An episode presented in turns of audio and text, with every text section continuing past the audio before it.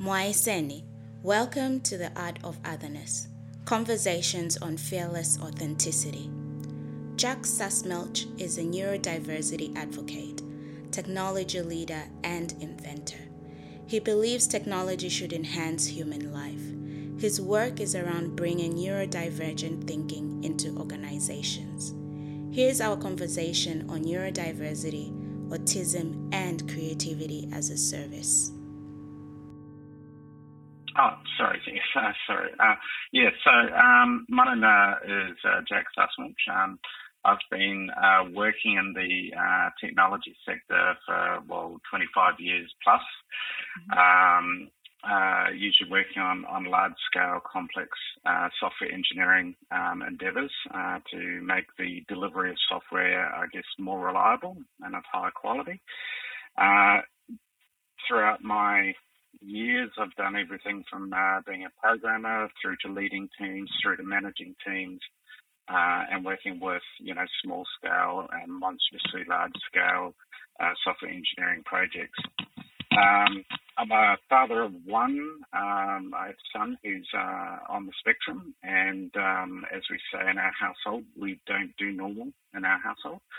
Um, and um, yeah, so uh, that's that's basically me. Uh, married, one son who's going great guns, and um, yeah, uh, that's that's really, I guess that's me really. Um, I'm a bit of a closet inventor, if you like. I've uh, invented a few few things, and um, basically, if I'm not learning, I'm not happy. So I'm always um, I'm always thinking about something. oh, what have you invented? I'm curious. Oh, okay. Um, so a uh, couple of things. Uh, one of them is actually an innovative sit-to-stand desk. Mm-hmm. So um, if you think of the sit-to-stand uh, desks that are, are, sold in the marketplace and that sort of thing, uh, they're actually just tables. Yeah. Um, there's no real place to store things. So um, this design of desk, uh, which I have the patent out on, um, basically uh, has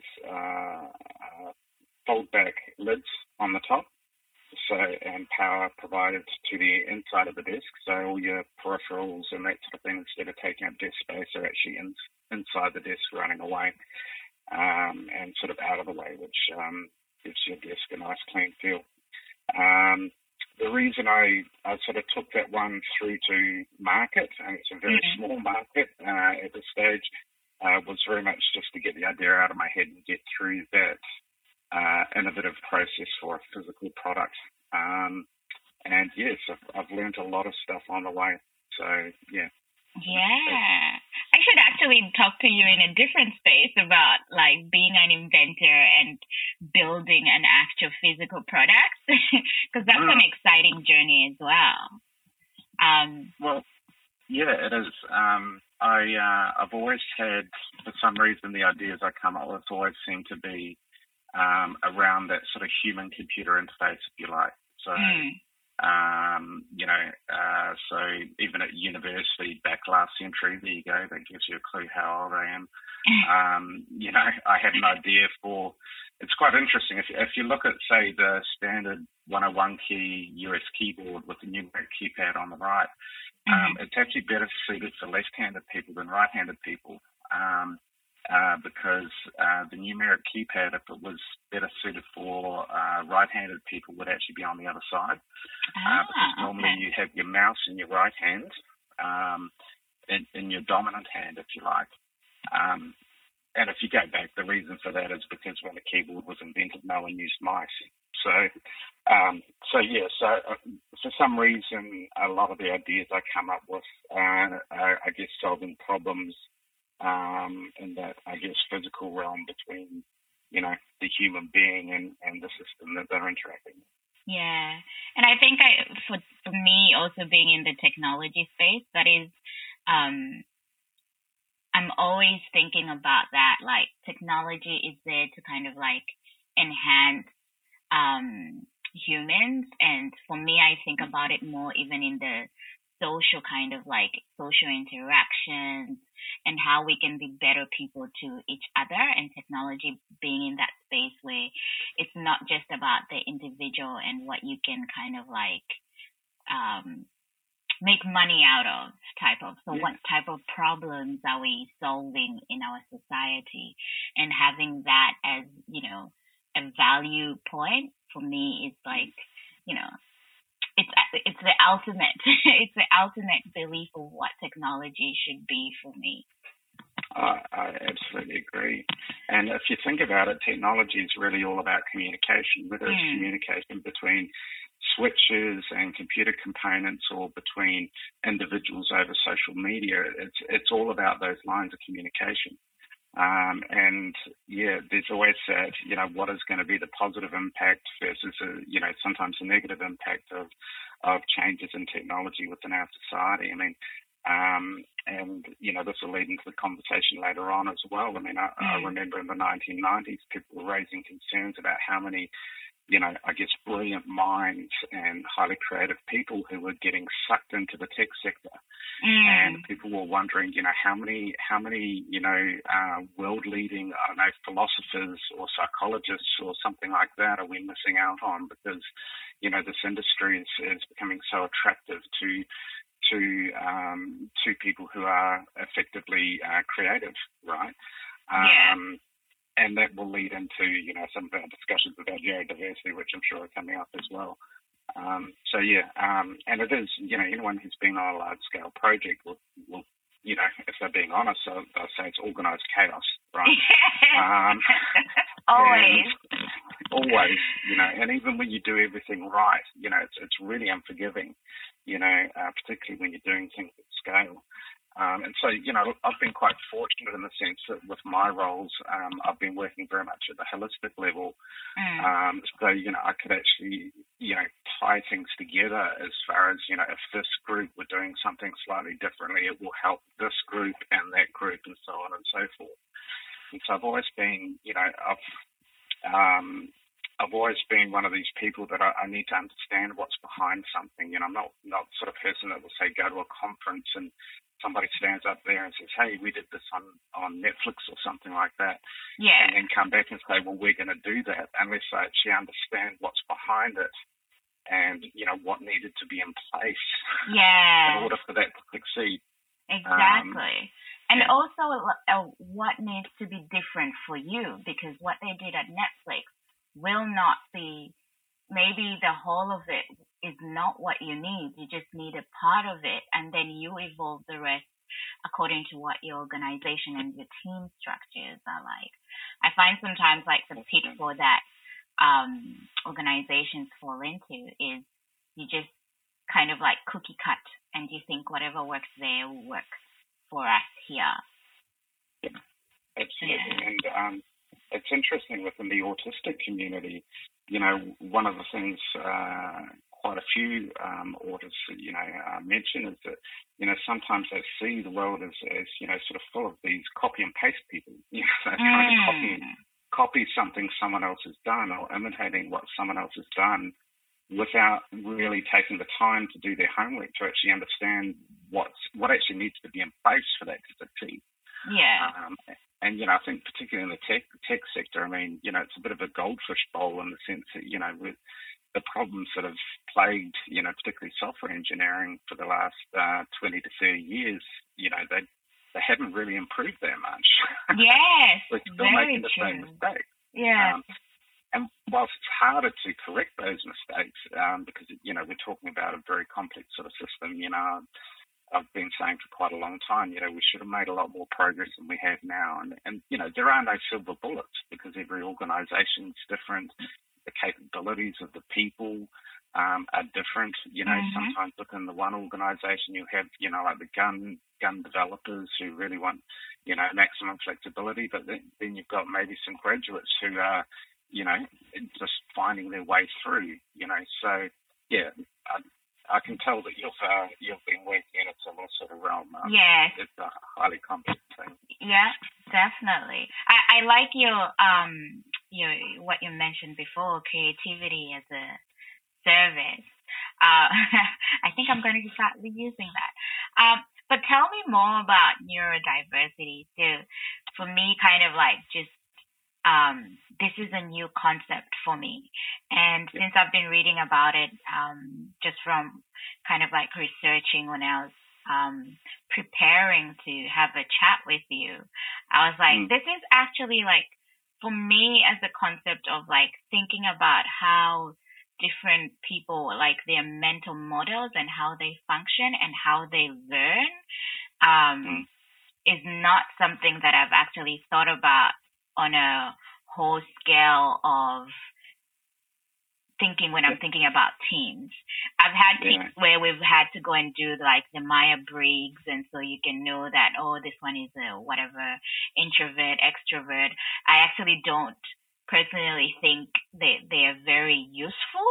Um, mm. apart from really sometimes bringing up people's insecurities or having people to point at because of who they are.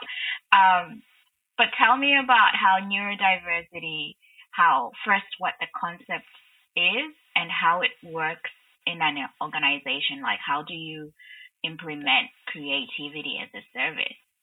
Yeah, okay. So um, neurodiversity is above all else, it's an idea. Okay, mm it's not, um, but it's actually quite a. Uh, when I explain it, it's going to sound very simple, um, but the ramifications that it has, and I believe they're all positive with this, um, can be quite profound um, within organisations and even within society in general. Um, and so neuro- neurodiversity is, is, basically the concept that neurological differences are the result of natural, normal variations in the human genome.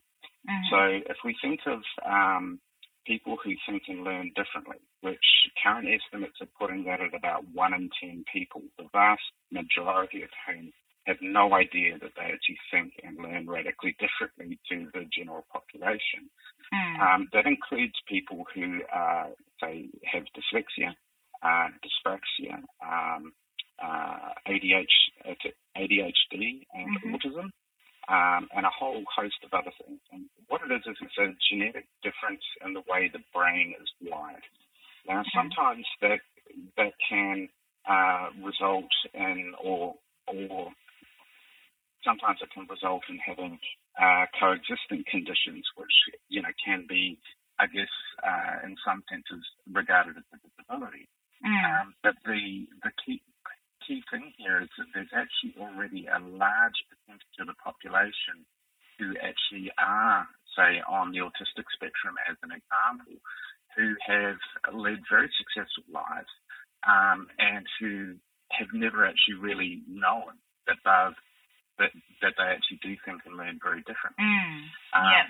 And the the result of that in the workplace is um, effectively um, there's an increased cognitive load on those people. Um, and so if we take, say, an open office environment that just gets implemented, um, some of these people may find that they are, say, getting extremely exhausted and they don't know why.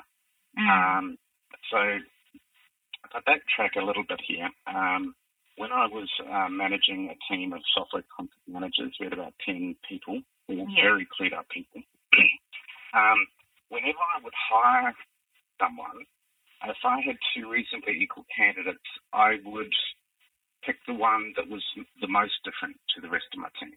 And yeah. so I was looking for people who who thought differently or came from different backgrounds. Okay, mm. um, and that's just what I did. And and what happened was about you know 12 months in, other groups were referring to us as like an eclectic team. Uh, we re- we prefer the term freaks.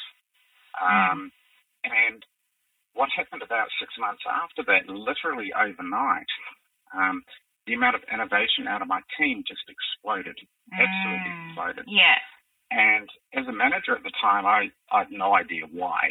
Okay. And I was like, well, that's good. It did not change anything. But I was actually studying psychology at the time, so I had access to uh, the research papers through the university. Um, and that's where I discovered these, the very, very strong correlation between diverse teams, teams that think in a diverse way, and innovation. Okay. And it's just been proven time and time and time again. But that in itself, as it turns out, isn't quite enough. What yeah. you also need to provide is a psychologically safe environment for them to, I guess, bloom, if you like. and I've been doing that. I mean, they were referring to me as a shit umbrella. okay.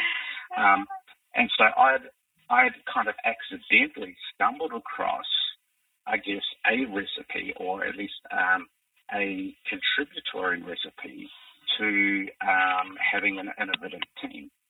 Um, and that's why I say that innovation is actually a byproduct of the culture. Mm. Now, the key thing here is um, to give you an example of, of what uh, some of these work environments are actually doing to some people. Mm. One of my guys, he'd been working for this company for 36 years. Yeah. He was a member of Mensa. This guy was he was smart, and he had to be smart in this sort of sort of area, right? Um, and when we moved into an open office environment, he counted up to me one day and he said, Jack, um, we've got to do something about this open office environment. I said, okay, what's going on? And he, and he confided in me that he was two times a day, at least two times a day, he was going to the men's toilets and bawling his eyes out. Mm. And you're talking about a man in his early 50s, right? And what it was is because he, you know, he probably was, um, you know, he's definitely neurodivergent, mm. uh, and he probably was autistic all these background noises, okay, uh, uh, you know, they're a major, major distraction. Okay. Yeah. And so when you're when you're having to block that out, and most people who don't know that they're on the spectrum actually uh, do what's called masking, where they, their intellect actually enables them to sort of filter that out. Okay. Mm. Um, that comes at an increased cognitive load. And it's actually one of the reasons why a lot of autists, as, as an example, have higher incidences of anxiety mm. um, and burnout and that sort of stuff. And it's it's like the this capability that they've got, and I'll get to the capabilities shortly. Um, when they're put into certain environments, okay, um, that can, you know, it, it can kind of cripple them, right? Yeah. Um, to to to put it bluntly. Now, of course, you know, I raised an OH&S incident and I tried to escalate it and said, guys, you know, at least can we do some, put in some soundproofing or, or something, right? Mm. And the answer came back, oh no, it's all too hard, you know. Yeah. Um, and you know, it's it's kind of a paradox. You know, companies want to hire the smart people, but then they want them to look and behave just like everybody else. Yeah. And you um, put if you want that, hire a rugby team and good luck. You know. Um, yeah. You know, there's, there there are accommodations that need to come with the capability, right? Which is you know part of the message of what mm. Saying. It you you bring up an interesting point here in that when you're kind of like trying to look at holistically what's a psychologically safe place for people and also how do you reduce that cognitive load how do you reduce the stress of someone just in the open space they can't think properly there's too much noise and it's actually impacting them physically you know the, yeah. which is you know physically they they just like i can't handle this i'm going to go to the bathroom and you know just yeah. i need two seconds to myself and also it's reducing their creativity because now their body is concentrating on dealing with this stressful situation. Um, That's right. And then when it comes to be like, all right, so let's find a way of how to make this differently, because now we're like in that cookie cutter world. It's like, well, everybody sits in this open space. This is what this organization in fits in. Mm. Oh, you know, there's a door. Is the door. Yeah. It's literally what you're telling people. Yes. So, so this is exactly the point, and, and this is what I've I've decided I'm very much dedicating myself to now, which is uh, first of all because um, it's it's a very complex issue, right? So if mm. we take autism, let's just say one in ten people are autistic, and and indications are um, coming out of the UK that it's probably a 50-50 split between male and female.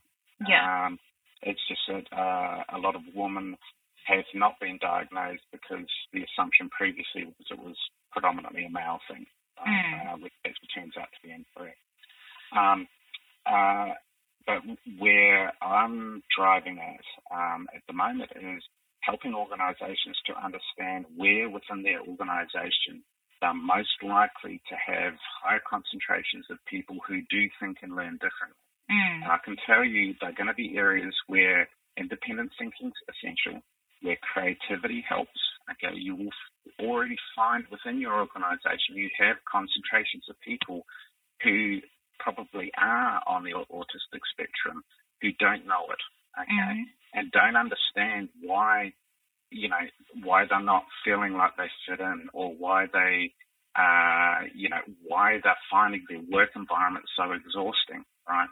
Um, and it's really important that we we do this in a way that respects people's privacy. You know, yeah. just because someone might be, say, on the spectrum, they may not be ready to process that. No. They may not, you know, and definitely anyone who who is neurodivergent, the choice is purely up to them as to whether they want to come out. And within the autistic community, that's how they refer to it as coming out, which mm. is, is interesting in and of itself. And so the idea here is helping to identify the areas where you've got higher concentrations of people and just drawing attention to the fact that, okay, if these guys are complaining about something in their work environment and that sort of thing, don't just pass it off as just, oh, you know, the engineers are whinging or, or whatever. There may actually be something deeper there. And when we mm. actually do make decisions that affect the way people work or the environment that people work in, we need to think about the way our people think, right? Yeah. Because the the situation that's happening right now is, you know, um, a lot of the um, charities that say work on, um, say, getting um, autists, you know, into paid employment or working with organisations so that you know someone who's maybe dyslexic can, you know, get through the interview process and that sort of stuff. They're focusing on getting a few people in the front door. Mm-hmm. But then what happens when they get in the door? Yeah. You know? And that's so where a lot of people get lost, right? In a lot mm. of um, what I have found as well in, in a lot of these diversity conversation, it's about get them through the door, get them through the door. Oh, we have these numbers through the door. But where's the progression? How are you supporting them inside? And that's an important aspect because that's where people are just kind of like, oh, it's too hard. I'm out. Exactly, and there's another another point to this as well, which is with you know, and you know, I'm pro all forms of diversity, right? I mean, uh, there's just you know, it's all good as far as I'm concerned because to me, every form of diversity is something that pushes diversity. It's going to assist everything, mm. right? Every other form in some way, shape, or form. Um, but one of the difficult things with diversity agendas is let's just, you know, if this year we target, you know, LGBTIQ and next year is gender and the year after that it's something else and the year after that it's something else. You know what? In 50 years time, we're not going to be where we need to be now. Okay.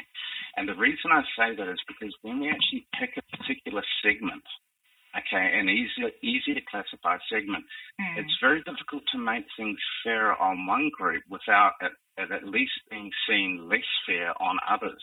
Okay. Yeah. The beauty of neurodiversity is, is it's actually a concept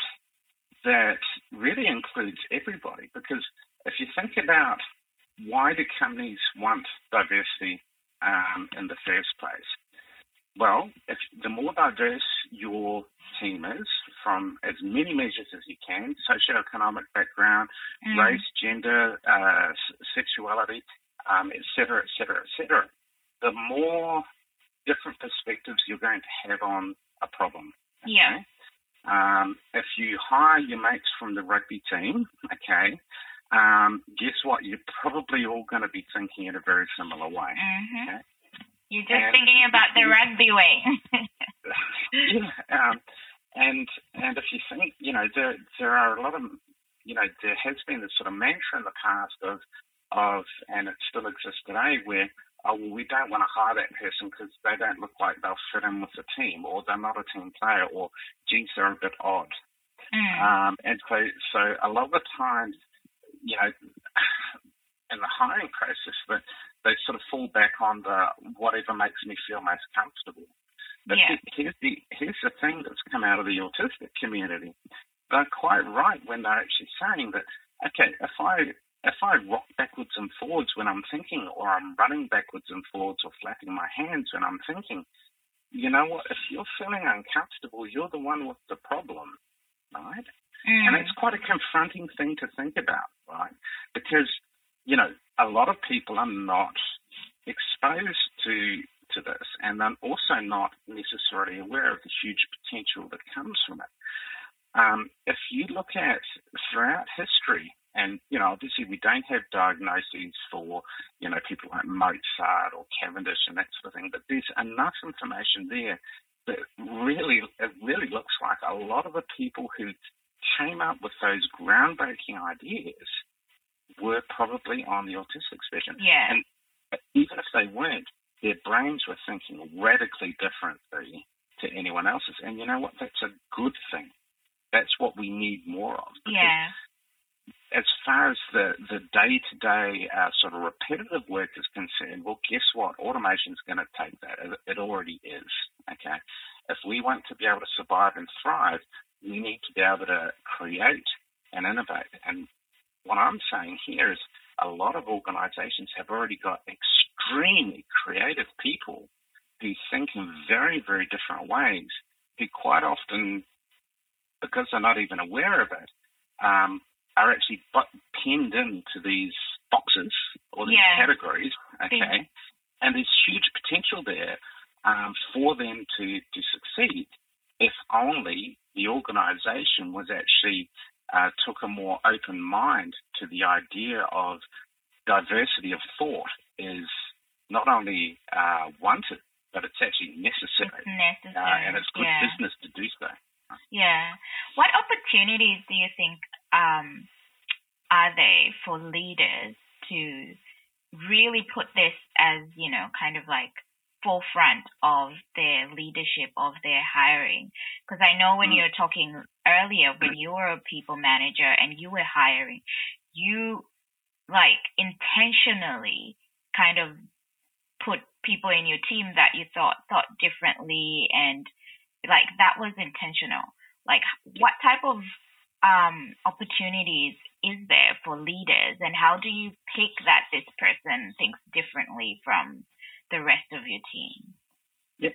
Um, so uh, this is this is an area that needs a lot more work. Okay, mm. as far as how do we train our leaders to um, who you know we've got multiple generations of leaders now who are very focused on teamwork and mm-hmm. everybody fitting in with the team and and and that sort of stuff, which is actually you know um, in its worst manifestation, you know, you end up with groupthink. Mm. Um, the the key thing uh, with enabling, um, I guess, rec- you know, people in a, in a, recruitment position is first of all their own understanding of these things. Okay, so when a lot of people say think of autism, they think of um, quite often they might think of the film Rain Man. Okay, um, from in the in the early 1990s. Now, not all autists are savants. Not all of them have a magic gift that they can bring out at parties. Um, but they do think and learn very differently.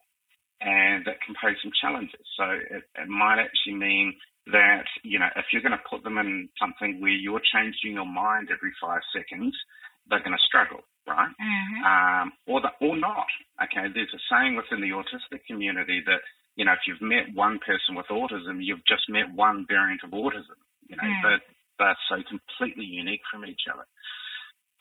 But if you want to actually look at some of the potential along these lines, um, sometimes the the desire or the will to um, fit in socially, okay, um, quite often does not override what's right or wrong.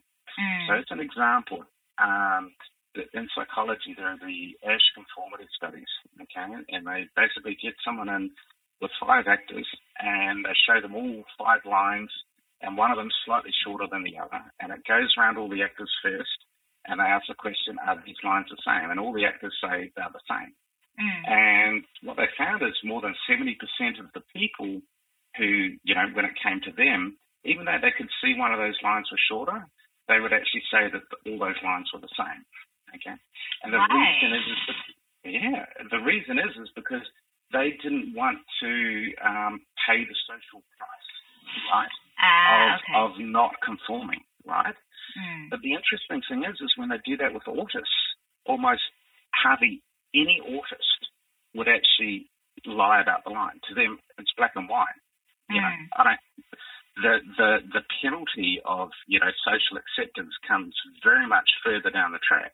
Now you've got to ask the question: if we had more autists on, I don't know, in senior management or at a board level, and trust me, we've probably already got a, got quite a few of them anyway.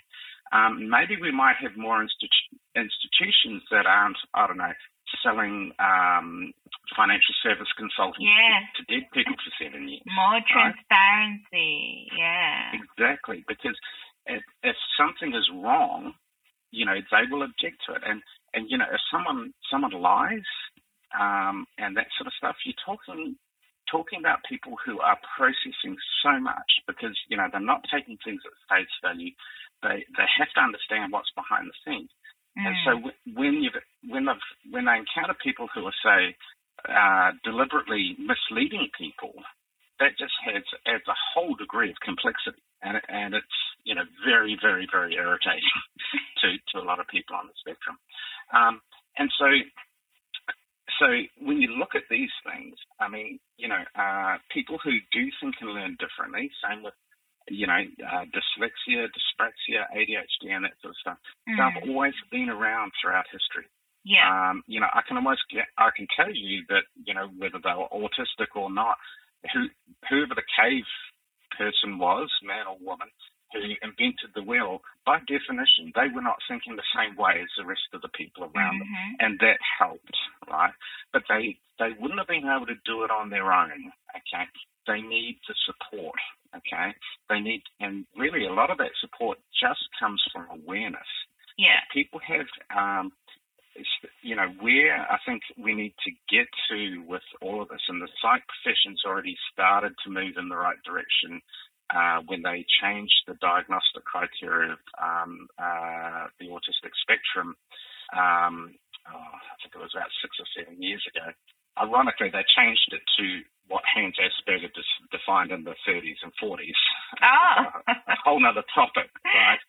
um, uh, you know, where I would like to see this come to is we just have this view of, okay, we have neurodivergent people. So Mhm. one in 10 people, if that's what it turns out to be, one in 10 people are neurodivergent. They think and learn differently. That's a good thing, right? Mm. um, that's a valued thing. Um, and if we can actually move away from the pathologization of these, so you know, people end up with the letters of the alphabet of the alphabet from the psych profession. You know, I'm OCD, ADHD, Mm. uh, dyspraxic, you know, dyslexic, autist, blah blah blah. You know, those labels are, are, are you know, that they have meaning. Um, but at the end of the day, each person who is neurodivergent is entirely unique, just like everybody else is entirely unique. Yes. It's just that some of those some of those traits that come with that um, are, I guess, uh, not something people are, are necessarily as familiar with, um, unless they've got someone in their family who is, is on the spectrum or something along those Mm. lines.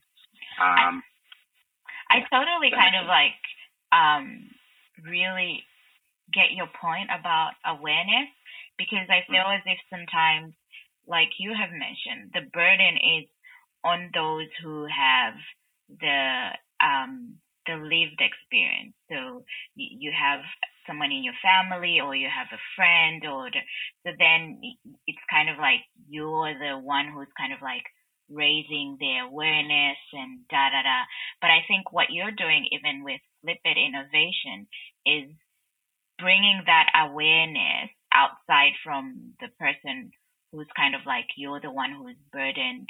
And so, you know, it, it's very close to you, but bringing that awareness, because I believe that awareness, like some people are just completely clueless in their little, you know, we all have our little bubbles that we live in. And so I always bring it back to me as an individual in the workplace, what should I be doing better? Um, do you have any thoughts? Because we've talked about leaders and what they should be doing about us as individuals in organizations to kind of like raise awareness in our teams or some things that we need to be thinking about. Yep. Oh, absolutely. So um, the big thing here um, is well, okay. If we take the family, right? Family mm. comes. The word family comes from familiar. Okay, mm. we all, everybody, tends to surround ourselves with people who more or less think in a similar way to us a lot of the time. Mm. We've always got some some people who are, you know, just a little bit out there or something, but generally speaking, it's within our culture and it's within our familiar unit. Okay, and that gives us a degree of, I guess, certainty, right? And of course, what people do for people who are outside of what they're familiar with um, in order to start classifying them, they come up with stereotypes. Okay, mm. and unfortunately, a lot of the stereotypes around, say, autism and that sort of thing are, are, are, are first of all very, very wrong, um, and second of all, are very, very damaging. Okay, mm. so so the key key point here for everybody is to acknowledge that I think differently, you think differently. And when I go into a workplace, I'm going to be exposed to a lot of people who have come from different cultures, different experiences, and who will think radically differently to anything I've ever experienced before. Mm. And where that, that has a positive impact is with conflict resolution, right? I think like what you're talking about from a conflict resolution perspective, you, you get um, I, I think if you come with that mindset of everybody acknowledging that you think differently and having that at the front of your mind, you get, if somebody says something that you feel quite offended about, you get to that conversation of, hey, that thing that you said, that was not right, blah, blah, blah, this is the reason. Um, in a more, I guess, it, in a less aggressive, judgmental type of, you know, um, yeah. Otherwise, yeah. you just kind of like you can go in and just be highly offended. Though some people are highly offending people, but I, I think it, it, it brings you to a, a place where you can actually discuss things from not a place of like anger and judgment and trying to kind of like pick this person as they've done the wrong thing. They are a wrong person and just yep. and the thing that you did and that you talked about, that thing was wrong. So you're kind of like separating um, the two. Or even better, do you realize what you just said? I, I actually found really offensive. Mm. And, and actually being in a psychologically safe environment for people to be able to say that. Because yeah. this is a large part of it. it. It does come down to, to the leadership and management of these organizations. Mm. The, the best thing they can do for their teams is to provide a psychologically safe environment where, you know, it, it's not a blame and bash culture. It's not a, you know, unpredictable sort of environment for people where, you know, they don't know whether they're going to stuff up. I mean, honestly, I don't think anybody in the professional world goes into work each day thinking, hey, I'm going to do a really crap job today. Yes um, Most people are good intentioned and want to give their best effort. Exactly. And sometimes the way they go about it, not necessarily the best. Okay, so that's a learning exercise. But it's not not an excuse for um, people to go around. Um, you know, personally, I, I find the corporate corporate environment, having been in it for a very long time now, um, you know, I, I still don't get my head around, whilst, whilst I understand, I guess, the reason why businesses think this way, but, you know, to me, a business is there to compete with their competitors, mm. to actually have individuals, uh, individual groups competing with each other, you know, for funding or um, status or something along those lines, let alone individuals within the team to compete with each other in order to get their bonus or something. Mm. I don't get that. I really yeah. don't get that at all. And I, I actually see it as whilst you know the logic behind it is so you know so the fittest rise to the top. Well, you know, if we look at our society at the moment and the quality of the leaders that we, we have within Australian society at the moment, yeah. it's what I, I don't think the best people are rising to the top. I think the most competitive people are rising to the top, mm. and I think there's a big difference there. Yeah. Um, yeah. And without, so, you know, like like that culture really breeds some, you know, some workplaces are quite toxic in breeding that competition, that you know, bullying or whatever, shaming people who are not as, you know, driven about something or they're not as cunning to get to the top type of thing. And again, for me, it goes back to what you were initially talking about when you say it is about making sure that we don't fall into that groupthink cookie cutter, um, yep. acknowledging that we're all different and we can think differently, and giving people the psychological safety um, because I do believe like it is like a heavy load um, that we kind of like put on people to say, all right, because you have said you are this thing and we're putting you in this box, so now you carry the burden of everyone. Yes. Yeah. Absolutely. The most productive environment I ever worked in, okay, was actually uh, a company called Contact Computer Corp um, in Christchurch. We had an yeah. application development centre there, and um, it was uh, there were many factors which made it so successful. And we're talking about, I think it was a 97% success rate with software development on time on budget. Wow. 30 years. Okay, so basically unheard of, right? That is very rare. And I keep referring back to it as, you know, as I get exposed to more environments, I keep looking back at what made it work. And there was an unwritten rule there, okay? It was everybody leaves their ego at the door, mm. okay? Now, everyone was a contractor, but we weren't paid contractor rates, okay? There were people who'd been contractors for 20 years, sort of thing. Um, and it was really quite interesting because it didn't matter how good you were, it didn't matter, um, you know, whether you had a PhD or whether you were smoozing with the right people. If your unfulfilled ego was getting in the way, okay, of of of anything, really, okay, if you were not able to put your ego in its box, your contract wouldn't be renewed. Right? Yes. And so over time, they built up this core capability of people who really knew their stuff, got along with, you know, got along with, with everyone else, were really innovative, very accepting of differences, um, different ways of thinking and, and that sort of stuff, and a, and a very fun group of people to be around. Um, and when, you know, there was someone who was, I guess, uh, you know, one of those ambitious types, okay, more, more sort of image over substance, okay, nobody mm. even stressed out about it because they knew that the contract wasn't going to be. It wasn't, wasn't going to be, yeah, yeah. Um, and I, I, I think, like what you're saying there, again, for me, comes back to like leadership and not encouraging bad behavior or not encouraging like personalities that are just toxic to the uh, workplace. And you just know, like like you're saying, you had a really high. I have never kind of like seen like teams that actually, especially in technology, that are mm. that efficient.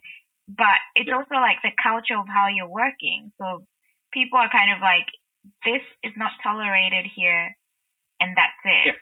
You you put the bottom line there. You just don't say it. You you actually do something about it.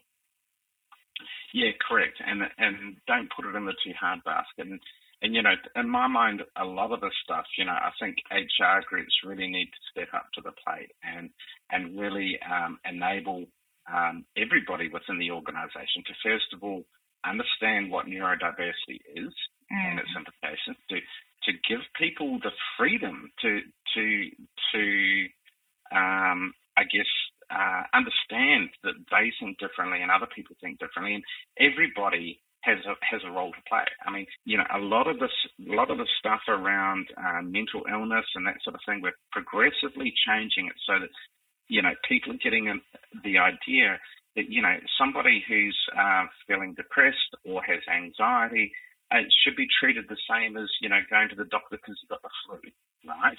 Mm. Um, that's the way society needs to look at these things. Because I can tell you, with with the diagnostic criteria within psychology at the moment, I would um, maybe a bit tongue in cheek here, but I actually think they've got a categorization for every single one of us. Yes, and you absolutely everybody. yeah. If you want to label, there's probably one there with your name written all over it. Right.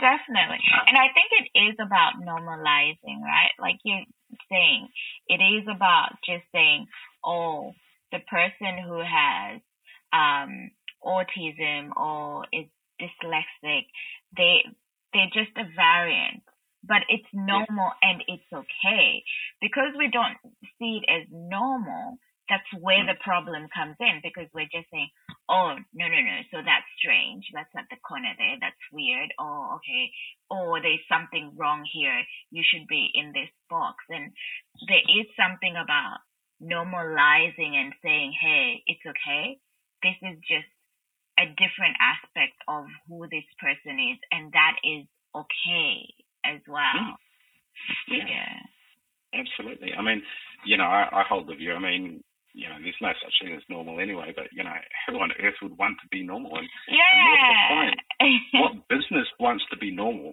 I mean, seriously, if you really want to compete and, and as a business, uh, probably the, the best recipe for failure is trying to be normal and try and copy what everyone else is doing. And unfortunately, a lot of companies do that. Um, yeah. So thank you so much for your time. I have learned so much. And, um, and just just for the for the listeners here as well, um, autcollab.org. Um, I'm sure you'll provide the link. Um, mm-hmm. It's actually um, uh, part of what S23M do um, around uh, sort of autism um, and neurodiversity. There's some fantastic content there. Um, really worth taking a look at.